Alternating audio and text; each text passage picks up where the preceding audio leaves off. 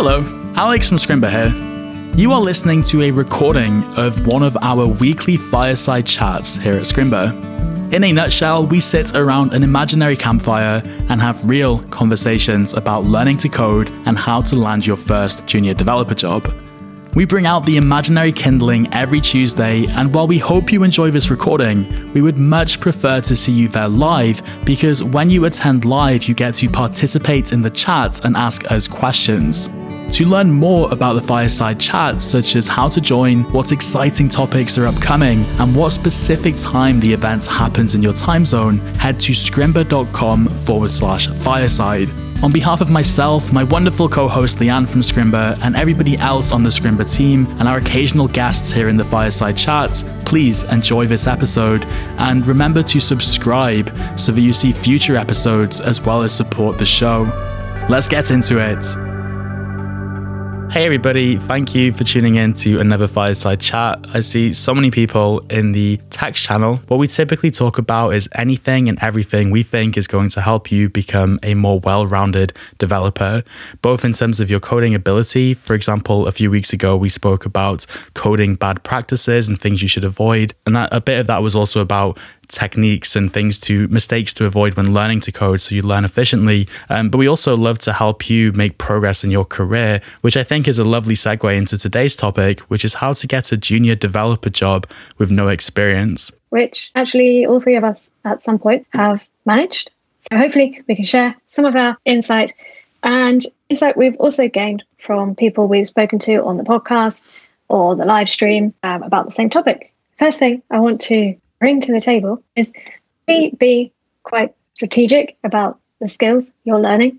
So obviously there are some things which all coders really need: H T M L, C S S, JavaScript, probably some GitHub, or definitely some GitHub eventually. If you're wondering what else to learn outside of that, in my opinion, the best thing you can do is search for jobs in your area and look up what skills are they looking for. And don't forget the soft skills as well, and see if you need to either improve on those or find a way of showing that you already have them. So if you check out the job ads in your area, and most of them are using React, obviously it doesn't make sense to be learning Angular. That's just an example of how you can tailor your roadmap, I suppose, for the jobs that you're likely to be applying for. Can I just quickly clarify, per the title of the Fireside Chat, how to get a junior developer job with no experience?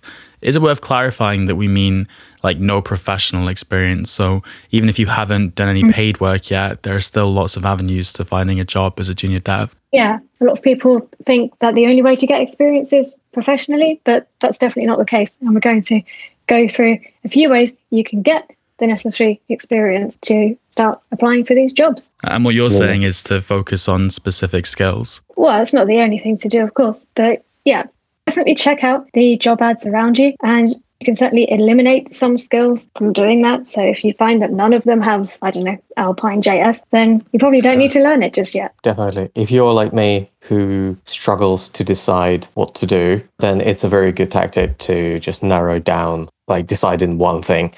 Uh, but, you know, if you choose JavaScript, you definitely wouldn't be wrong. And I would imagine that most people who are listening, they have chosen JavaScript. That's very good news. There's no shortage of JavaScript roles, that's for sure, especially compared to mm. something like Alpine, as you say, Leanne. But mm. but what you're saying is, instead to, to inform your roadmap, if your goal is to be a junior developer, if your goal is to get a job as a developer, and that's what you're specifically working towards, well, find the goalpost. Go to these job ad websites, look for the skills they are hiring for, and based on which are either interesting to you but also desirable, they are the things you should prioritize. So if the jobs are all looking for React in your area, maybe, because some people will be searching for jobs in their local area, others perhaps remotely, but regardless, um, you want to sort of look at what the job ads are looking for and then start to build your skills so you are an attractive candidate in the job market. And it can be even more specific than that. Maybe you've got a particular company in mind that you want to work for. Check out the job openings they've got now. Maybe you don't have the skills just yet, but you can certainly then change your roadmap so you're working towards that. T J in the chat is asking if we could speak to the different titles for the same role. Um, for example, engineer versus developer versus web design.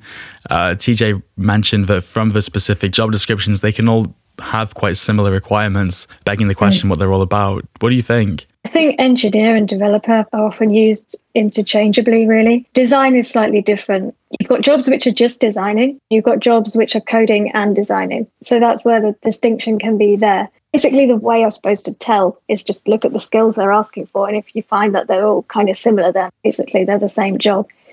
Michael, you've had a few of these different roles, haven't you? But essentially it was doing the same thing. Yeah, coming up with the title for a job is really, really hard sometimes. Yeah, there are a lot of different things at play because it's like, it depends on the, it depends who's coming up with the name, what the job actually is supposed to do, you know, who your manager is. Maybe your manager doesn't feel like that job is, maybe they just don't want to call these things engineer for, for whatever reason. So they would prefer developer. There are all sorts of different reasons, but to be honest, most of them, software engineer, software developer, software code writer, I would imagine, or programmer. I've seen those as well. Uh, basically, they're all the same roles, and it's all really about the description that they list. If you tick off a couple of boxes from the job description, I think it's good to apply, yeah. The best answer I could offer is that I've interviewed people on the Scrimba podcast, successful developers, and I've asked them a similar question, and they literally look at me and say, you know, I did a job last year, the title was developer, I joined another company, they call the exact same thing an engineer. So in other words, it is kind of arbitrary. I think there are some like nuanced conversations, like some people suggest that an engineer is, is more similar to like a rocket engineer or something, and that you're creating the fundamental tools. So we as front-end web developers might use React and um languages like JavaScript. Some people kind of suggest that the engineers are the people who are doing the more like nitty gritty building the tools type of thing, like building the database engine, building the frameworks. Um, there's absolutely no clear definition. And I think it normally just leads in the community to, to gatekeeping and suggesting one is better than the other. Um, as far as jobs are concerned, I think you, as you say, Leanne, just have to look at the descriptions and see what what it's all about. And I think people writing these job ads don't always know what this distinction is.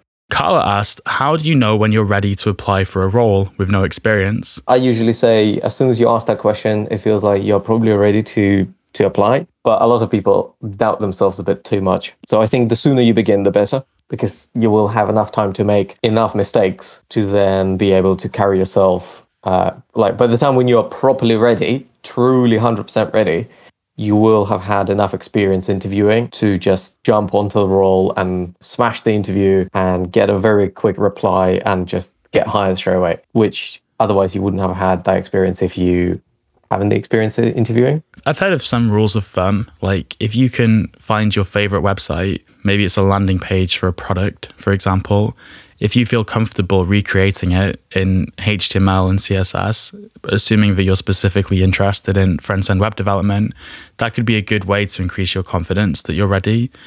Um, but as you say, Michael, I think there will never be a time where you truly feel ready unless you've waited far too long and then you start to regret not doing it sooner. And so the most effective but honestly difficult advice to follow, it's challenging, is to just start applying as you as you start to wonder. As you say, Michael, that's a great great point. If you're starting to wonder if you're ready, maybe now's the time to start looking at the job descriptions, matching your skills to them, and yeah, apply, because the worst that can happen is that they don't get back to you. The best thing that can happen is that they are impressed with your skills and you get a job. And the second best thing that can happen is that they will identify your weak spots. And yeah, they will tell you if you're ready. Isn't it? It's kind of like going to the doctor. Like if you think something's wrong, some people like procrastinate going to the doctor because they're scared of the bad news. But they're the only person who can tell you if you've got something wrong with you. To be honest, the only mm. person who can really tell you if you're ready for the job is an employer. And you kind of have to push your comfort zone. Is that a good way of thinking about it? That kind of analogy? Yeah, I mean, in the way, isn't that on the interviewers to tell if someone is ready or not? You yourself probably do not know unless someone tells you no, and in that case you're not ready for that job, so you just interview for another one. If they say yes, then you are ready for that job, well qualified, yeah, like that job exactly. Um, because, you know, there are some things which are very objective. Like if you're going to become a lawyer, you have to pass a bar exam. That's when you're ready and it's universally recognized, or at least in a specific area or country. As a developer, yeah. many, many people can, uh, you know, I could hire a developer tomorrow um, for just say a silly number, like ten pounds an hour or something. And and it doesn't mean that like I'm a good person to judge your ability. It just means that I'm hiring. And so in that vein, I think you have to remember that even if you do not hear back, or if you do not succeed, it might not be a reflection of you. But at the end of the day, if you apply for the jobs you want, it's kind of the only way to actually get started, even though it's difficult. Absolutely. Stoyan asked how to distinguish a good and serious company from a bad one. What are the red flags that we have to keep an eye for? It's a great question. What do you think, guys? Firstly, looking at their website or their product, what it is they make. Some recruiters don't reveal the company you're going to interview for, which kind of prevents you doing that. So avoid that, I would say. Um, also, if you get to the interview stage, make sure you get a good feel for what's going on in the office. So that might be a bit difficult now because perhaps you'll be um, interviewing remotely. But even then, you can sort of ask questions about what the dynamic's like and if they spend time together outside of work and so on and so forth. And really ask yourself if you feel like you're going to be a good fit into that culture. For example, if they like going out, I don't know, singing karaoke every Friday, but you're more of a book club kind of person, then maybe you should keep looking and find one that fits you a bit better. That that cultural, oops. Yeah, it's a very good, it's a very good question. Like, uh, there is a very important part about uh, culture fit, but like, truly red, red, red flags that I can think of. It's like, if they want you to pay for an interview, definitely run away. That's not, that's a scam. Does that happen? Pay for an interview. Yeah. Sometimes people would say, like, uh, if you want to, but to interview for a company or something, or it's like a recruitment fee, mm. uh, something, or they, they can basically try to like portray it as something innocuous. But yeah, like a recruitment fee, or like to be added to our database, uh, you know, pay us some money. Basically, you as a candidate do not pay for anything. Like, you mm. will get hired and then you get paid salary. Uh, so if someone asks you to pay for something, then it's probably, yeah, it, that's a red flag. Uh, although I have to caveat then, I mean, even probably if they pay for your visa or something, you still probably wouldn't have to pay any fees or anything. No. Um, but it would, like, if you really have to pay for something like a visa or like train tickets or something for like interview in the visa center, then they probably would, it would probably be written on an official website and stuff. So it wouldn't be on theirs. Mm. I think another one is trying to talk you down in terms of salary, or insisting that you tell them what your current salary is. They don't need to know that. Don't reveal that to them. Just say, well, what you can say is you're not allowed to tell anyone because your company forbids it. Or you can just say you're not comfortable revealing it, because the only real reason they want to know that is so they can negotiate you down. And I don't think that's fair. So don't blink first. That's very good advice. Yeah. And, and to that question, the person with whom employers and car dealers hate to negotiate with the most are people who are educated. Educated about the price range, or salary range, sorry, for an employer, or the price range for a car in the case of a car dealership. If you do your homework and figure out the market rates based on things like your experience, as well as your Um, area and the job title and things like that, using Glassdoor, reaching into your network, I think then you can say something in response to that question like, hey, my, my expectations are in line uh, with the market rate for this role, which I believe to be, and then you can give a, a broad range if they really push you. Yeah, definitely. You can give your expectations, that's reasonable, but they don't need to know what you're currently earning, because especially if it's your first developer job, it's completely irrelevant anyway. There are probably some like intuitive red flags, like if they make you pay, that's like definitely very, very bad. Um, or if they make you do something illegal, for example, like I'm not sure where the, where the common sense kicks in, and then And just maybe genuine subtle red flags um, begin. Uh, but I think that if I was looking for a junior developer job, I would be very concerned if they were only looking for someone to code for cheap. I think a lot, not a lot, I don't mean to create like a scary picture of the world out there, because there are a lot of amazing companies. I do think that there are types of companies who perhaps don't really get development through and through, or they're very resource constrained, and they think, oh, we'll bring in juniors to like do the job because they're cheap and we can kind of crack the whip a little bit. And it's quite it's quite a horrible thing to say, right? But it, it, it does exist out there. And a really great way to sidestep that is during the initial call or during the interview process, or even by gauging the job ad, you know, what do they offer you aside from salary? Like, do they offer you mentorship and growth opportunities? Is there a good ratio? You wouldn't go to university and pay a huge tuition to have one teacher speak to two hundred students. Like, to, you know, only one one to two hundred student ratio is insane. There should be like a good senior to junior developer ratio so that you can get the help when you need it. And I, I would also say that if you're the type of person who is a bit more anxious or a bit concerned and, and worried about the kind of red flags out there and things like that, they're good to know, definitely. It's just to say that, like, you know, you can trust your gut. Like, if you go somewhere and it doesn't feel right, it probably isn't right. If you go somewhere, you have a chat and it feels like it went well, and you can reason with yourself that, even, you know, you got along with the person, they made you feel comfortable. I'm sure you'll always feel like you could have done a bit better in the technical part. I think we all feel like that. You can you can rely on your gut, basically. And that's, again, a decision. You don't have to make the decision whether you take the job or not until much later on in the process. So, so it shouldn't really stop you from getting started, in my opinion, which is the most important thing. There's one question I had a while ago from Gabe Deaf saying, one big part of getting the job itself is passing the interview. Uh, can you talk about what you expect from a front-end developer, and uh, how annoying companies make devs learn unnecessary algorithms? And then Code Me Kathy also says, I seem to crumble like a deer in the headlights, uh, resulting in a crash and burn during the technical interview. Um, so what advice can we give people about the technical interviews and dealing with nerves? And also, do we really need to know algorithms? What's your experience of that, Michael? Uh, I would say that generally, I actually never interviewed Uh, for a company.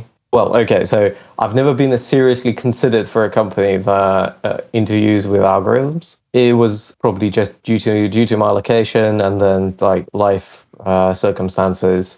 Normally, like uh, really big tech companies love doing that, and mm. I never really tried to even like apply for them. I've applied literally for a couple. Uh, had an interview, but I had to pull out because like we decided not to relocate into the area and so on. But apart from that, there are still plenty of companies that wouldn't make you go through, you know, reverse and linked list interview question and stuff. Um, and you're a back-end dev as well. So I think for front-end, there's even less chance that yeah, you definitely need it. Yeah, exactly. Like there are definitely some algorithms that would be quite helpful for uh, front-end developers, like knowing about trees in general, like tree data structures, because uh, effectively your H T M L D O M is, is a tree. Uh, but on the other hand, for absolute most, It, it's useful to know about them, uh, but if the company grills you on it, it usually means that either they have really bad hiring practices or it means that they pay really, really, really a lot. So unfortunately, there is really only one way to find out, and that is get through that interview. And then like if they offer you very little money, then probably you are like, mm, okay, maybe I should look elsewhere. Uh, but obviously, you know, if they offer you a lot, then it's up to you whether you want to put up with it or not. Uh, yeah. And how about dealing with kind of nerves and things for the technical interview? Have you got any tips for that? Unfortunately, I don't think there is. Uh, maybe someone else would, would chip in on something. Um, the only way I overcame my nerves is that I have interviewed at a lot of companies early on in my career. I was going to say practice makes perfect. Yeah, I have interviewed, I don't know, maybe fifty, fifty, sixty different companies like in the first two years. Is just to get that practice, you know, just to see what's out there, what happens. And yeah, and that's kind of how I, for myself, dispelled the myth about uh, you have to know the algorithms to get a job. Uh, to be honest, a lot of the jobs that I've interviewed for didn't even ask me to write any code. A lot of them is just literally you sit down, you have a chat, and then they offer you a job. That's it. So companies like that exist too. Great. Tom made a good point earlier, which applies here. I think people sometimes suffer Uh, from a kind of guilt that they're wasting companies' time if they apply prematurely. That you have to put yourself first, and if they don't like your application, they'll get over it, and maybe they will like it. Yeah, and if they do like it, then you've actually saved them time. Basically, go for it. I'll just add with regards to the algorithmic and data structure type interview questions that it's quite difficult to get your first job as a junior dev. I mean, if it was easy, everybody would do it. It's a worthwhile challenge. Um, but it's also quite hard for companies to hire people and measure their ability in a reasonable period of time. And I think that hiring practices are evolving, especially as the demand for developers increases and the supply of self-taught developers increases also. If you go to university and you get a computer science degree, you're going to likely, via the curriculum, learn things like data structures and algorithms. Um, and so if you then go to a job interview, they will ask you those questions almost like a test of how well you did at university, regardless of your degree. Um, it's also a very kind of good starting point for you to demonstrate your ability to talk about code and explain your understanding. I think it's a little bit archaic, especially for front-end web developer jobs. Um, I've, I, you know, this question comes up a lot, actually. I'm wondering how many companies actually do these kind of like, you know, whiteboard interview type questions these days. I think it's far less than people think. I really do. Um, I think it's becoming a lot more common to, for example, have a take-home task. The really good companies will compensate you for that as well, for your time and the opportunity cost. Um, so yeah, like it might not be something to worry about. And I just wanted to explain the origin of it a little bit. I think it made a lot more sense in a world where people are mostly coming through the computer science route. And yeah, to be honest, like this is something that companies like Google are well known for. And I can kind of understand why Google would do it, because they build such unique software, basically. Um, you know, we as front-end web developers, we can rely on libraries built into the browser. We can rely on N P M modules if you've got as far as installing things like React, because they are libraries that have been built to solve a problem that most developers suffer from. When you're doing quite innovative, unique projects like a company such as Google, um, you can't install the module, right? No one's built it yet. And so you really need to get into the nitty gritty and implement some of these things yourself. And so it might have even made sense for certain jobs at Google. And then lots of other companies see that Google are doing this, but like, oh, Google are a really successful company. They have the best engineers on the planet. We should adopt their kind of interview processes and questions. And, and it's kind of not really that logical, is it? Just because Google do it, everybody else does. Um, so yeah, I hope that's interesting. Yeah, and also they have, a lot of companies have a problem of not have enough developers, while Google and a lot of big tech companies have the reverse problem of having too many candidates. So their hiring practices are much more conservative because they want to filter out as many candidates as possible, you know, to be able to hire like a handful, while most tech companies, they want to hire as many people as they can uh, because it's really quite hard to come by uh, a candidate that people would be happy with it, because it's not just about your technical skills, but also about your cultural fit. Totally. Aman asks, is it okay to start with a low-paying job or internship just to get the work experience, or should we wait for a better offer? My view is, as long as it's short-term, I think it's okay to do that. If they want to sign you up on a kind of permanent basis, then that to me seems a little bit suspect. But one of the things we were going to talk about was volunteering your skills. So, for example, if you've got an uncle who's a baker, maybe you could make a website for the bakery, or a cousin who's a dog walker, maybe you can make a dog walking website for them, or scratch your own itch. So if there's something you need, uh, for example, if you wish you could catalogue all your balls of yarn, or you want to start a book club, why not build sites for them? So all of this experience, even though you're not getting directly paid for it. And I think it's a similar thing with low-paying job and uh, internship. And really, a junior developer job is low-paying compared to more senior roles. So in summary, I think as long as there's you're going to learn enough from it and not just kind of be stuck in not earning what you truly deserve, then why not? Also depends on your skills, though. If you've already got really amazing skills, like I know quite a lot of Scrimba students have, then maybe you don't need to be an intern or a junior. Maybe you can just go straight to the mid-level. You really need to find out what your skills are worth. Yeah, it's. Uh, I can kind of relate to this question as well, and I agree that it's if you if you can, you probably can go for an interview for an internship. But if you can't, it's really dependent on your circumstances. Like, for example, when I was looking for my first job, there is no way that we could have afforded for, for me to go on uh, unpaid role. So I was kind of just forced to apply only for junior role. And maybe it has made it a little bit longer, but then, yeah, it's kind of a balance that you have to. There was a question earlier. I can't find it now, so it was a while ago. But um, someone asked, what kind of tasks can a junior developer be expected to do? And I think that's kind of sort of ties into what we're saying, because what it should not be is expected to do what everyone else does but on the cheap, which is kind of, I think Alex said that earlier. But should we talk a bit about what you should expect to be doing as a junior developer? Yeah, I would say, I, I like trying to remember my junior role, uh, pretty much expected to be pairing up on things and learning a lot. Uh, so it's probably okay if you're not quite up to speed. Uh, it, it's okay to like take six months or something to get comfortable with tech stack and uh, the product and so on. So yeah, it takes it takes a while. I think uh, on average, I've read somewhere that it takes about between a year and two years to kind of graduate into mid-level role. So yeah, your first and second year will basically you be learning, uh, diving deeper into the stack, uh, learning things that you haven't covered before. Like for example, if you get a job as a front-end role, as a junior front-end engineer, it's quite likely that depending on your company, maybe you will need to, you know, work a little bit with the back-end. Uh, maybe you will learn a little bit about S Q L. Uh, you will expand on your skills about uh, C S S and so on.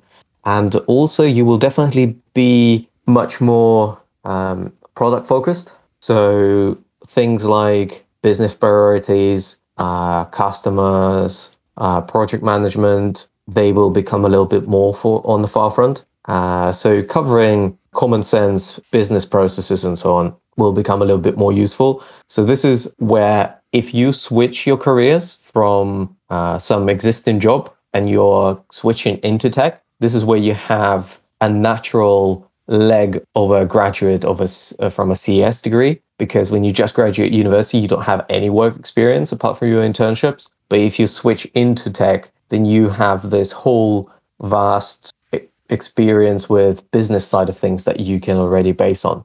So, you know, you you only need to learn the tech, while a lot of graduates need to learn the tech and business side. Um, so, but as a developer, you will be expected to pick up on, uh, learn a lot of tech, uh, learn a lot of specific tech to that company, and then uh, try to help the company with the business. So that's where you will bring most value. Alana's asked, if you put your web dev projects, meaning the weekly web dev challenge, on your portfolio, is it okay to link to the GitHub code, or should you leave that out for something to talk through in the interview so they don't steal your code for one of their projects? I would say more code you show off on your GitHub, the better. There is a chance they will want to start the social media for cats site and steal your code. That could happen. However, I suppose you've got it documented that it was actually your code first, so you could sue them if it really came down to it. But in all seriousness, the more code you show off to potential employers and recruiters, the better, is my view. Yeah, definitely. I just, I just wanted to go back to something earlier that I forgot to, to talk about. You, you said about recruiters, when we talked about red flags, you said about recruiters reaching out but not telling you the company. Do you know why that is? I remember asking a couple, and the main reasons given were they don't want you to hear, know in the name of the company and then just applying straight on their website, because yeah. in that case, they get the commission. That's exactly right. Like, they just don't want you to sidestep them. It's yeah. silly, isn't it? And to be fair, actually, I had a couple of situations when I've been approached by a recruiter and I had to reject going ahead with them because I have applied for that company myself already. No way. Yeah. Basically, the job description sounded really familiar.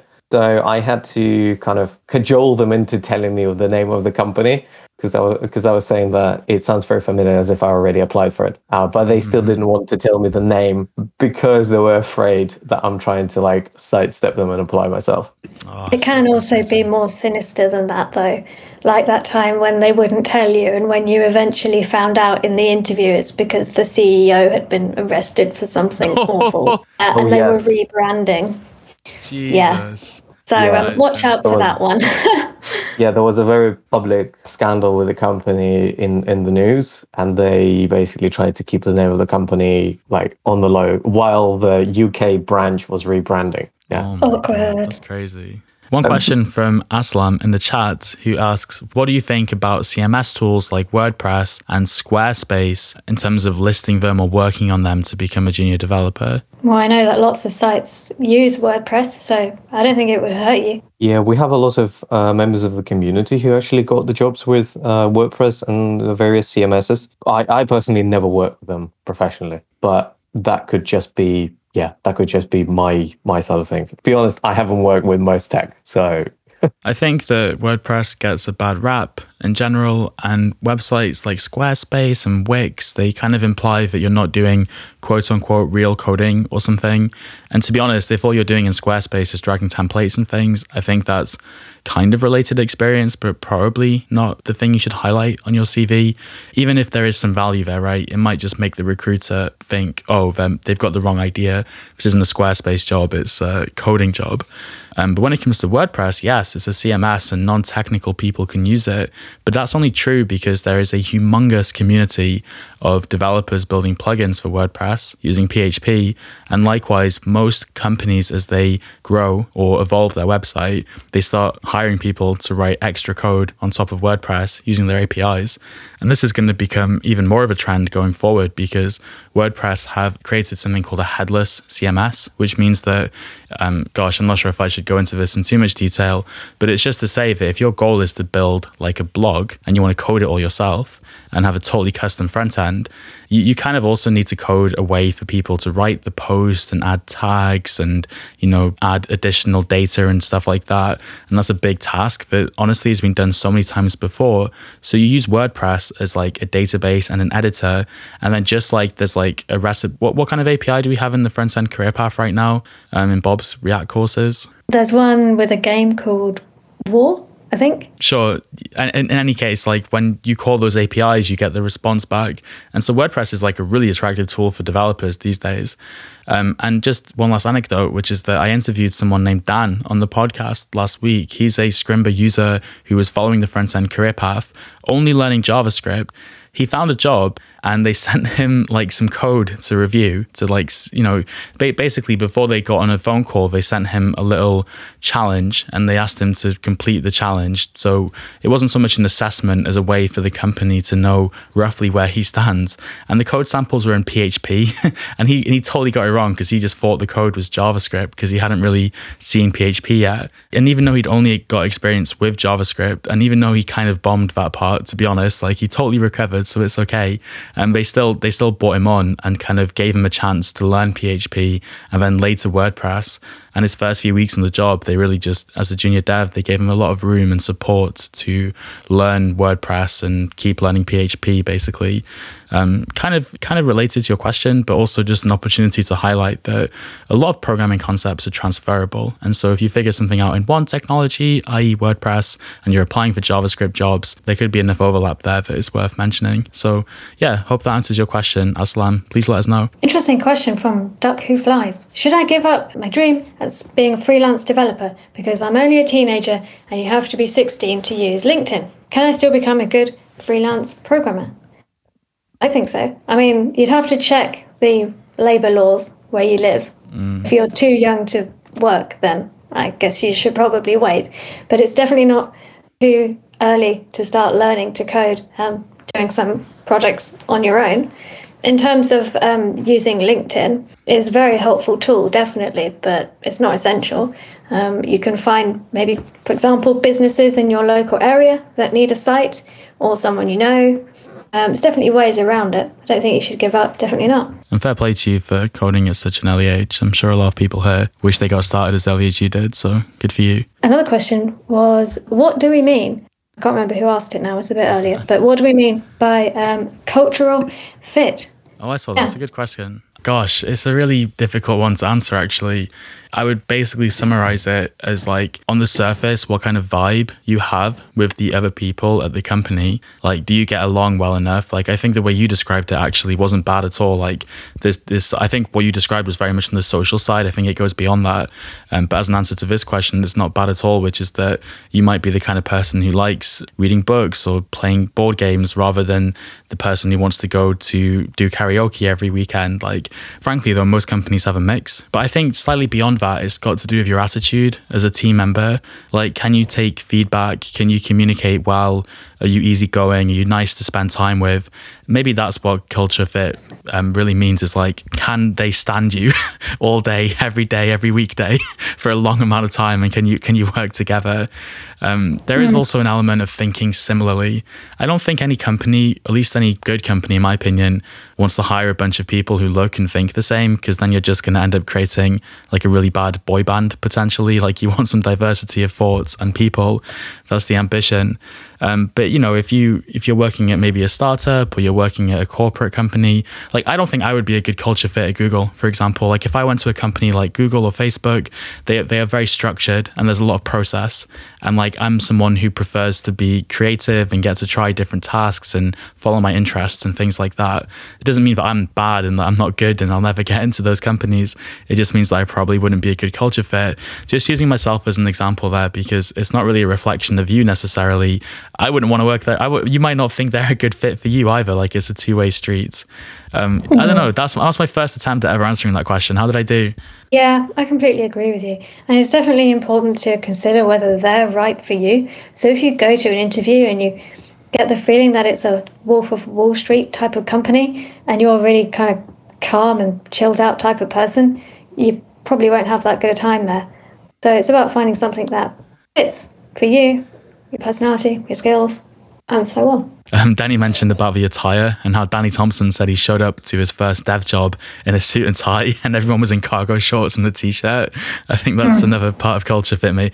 I, I don't know, it might not be the most indicative, but one tip is if you're ever going in for a job interview, go on their team page and their Twitter and their LinkedIn and try and see what people are wearing in pictures and try and copy that. If they give you an idea in the interview of what to wear, then stick with that. Because um, Michael had an interview where they told him, you don't have to be suited and booted. So he dressed, you know, casual. But then the, he later found out that the person who interviewed before him had ignored that advice and turned up in a suit. Oh, so they no. took, yeah, they took that to mean that this person can't really take direction. So just watch out for that. And if in doubt, I think it's fine to ask, what kind of dress code do you prefer? And, and I, yeah. I really want to reiterate, it goes both ways, because at one of my previous companies that I worked at, there was really no dress code and people used to walk around barefoot. I'm not even, I mean, maybe that's what you want to do. So if so, no ju- no judgment here, but I didn't personally like it very much. So basically... Yeah, it, be comfortable. Yeah, there you go. Is it like, are you a mountain person or a beach person? And then you basically choose your culture fit of people that you want to work with. Yeah, I just, like, I, the thing is about dress and even what I just said, like they're kind of superficial examples. Like some people will judge you based on that. And that's kind of like... To be honest, that's part of it, isn't it? Like if they are judgmental, then and you're someone who's not really in, in the mood for that vibe, then you're probably not a good culture fit. Um, so yeah, it's just about compatibility, isn't it? Beyond the technical skills. There's also like with the companies, um, some startups that you join, uh, the culture fit might be that they say, oh, well, we work, um, we're okay with working overtime. And uh, like once I had an interview where a manager basically told me that we work minimum fifty hour weeks, um, which... I'm not really familiar with like uh, wh- how how it works in other countries and stuff, but in the U K that's very unusual.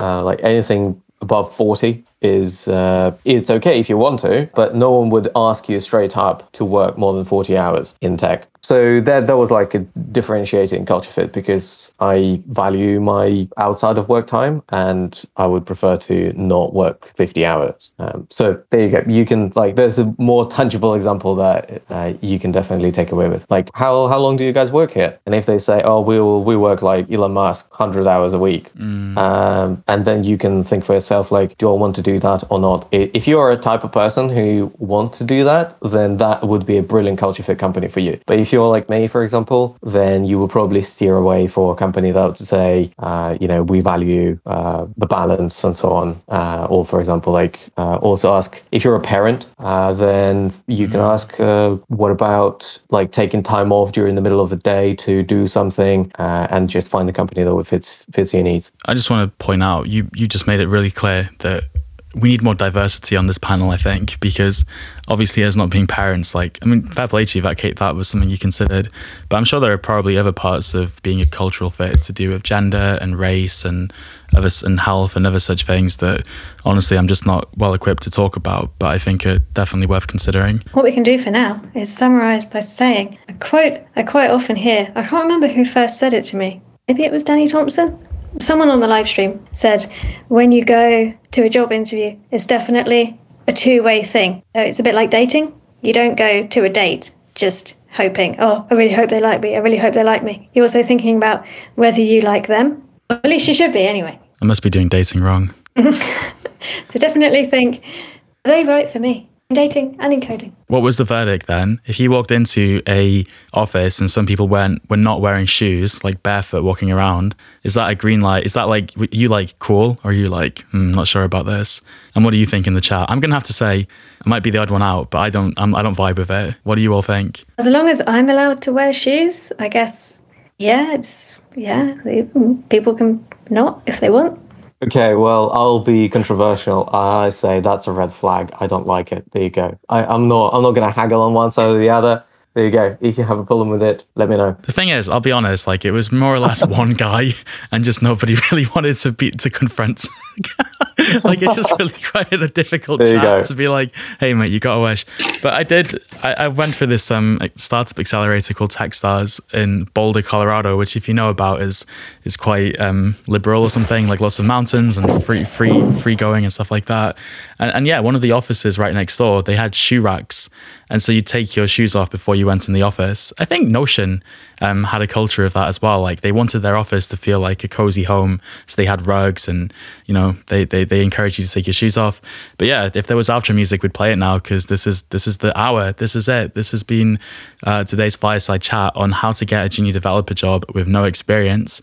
Um, hopefully, I think we stayed more or less on topic, but we took a lot of direction and some amazing questions from the chat. So to anybody who participated or even everybody who listened, thank you so much. It's so great to have you. Goodbye. Yeah, see you. Bye. See you later, everyone. Bye-bye.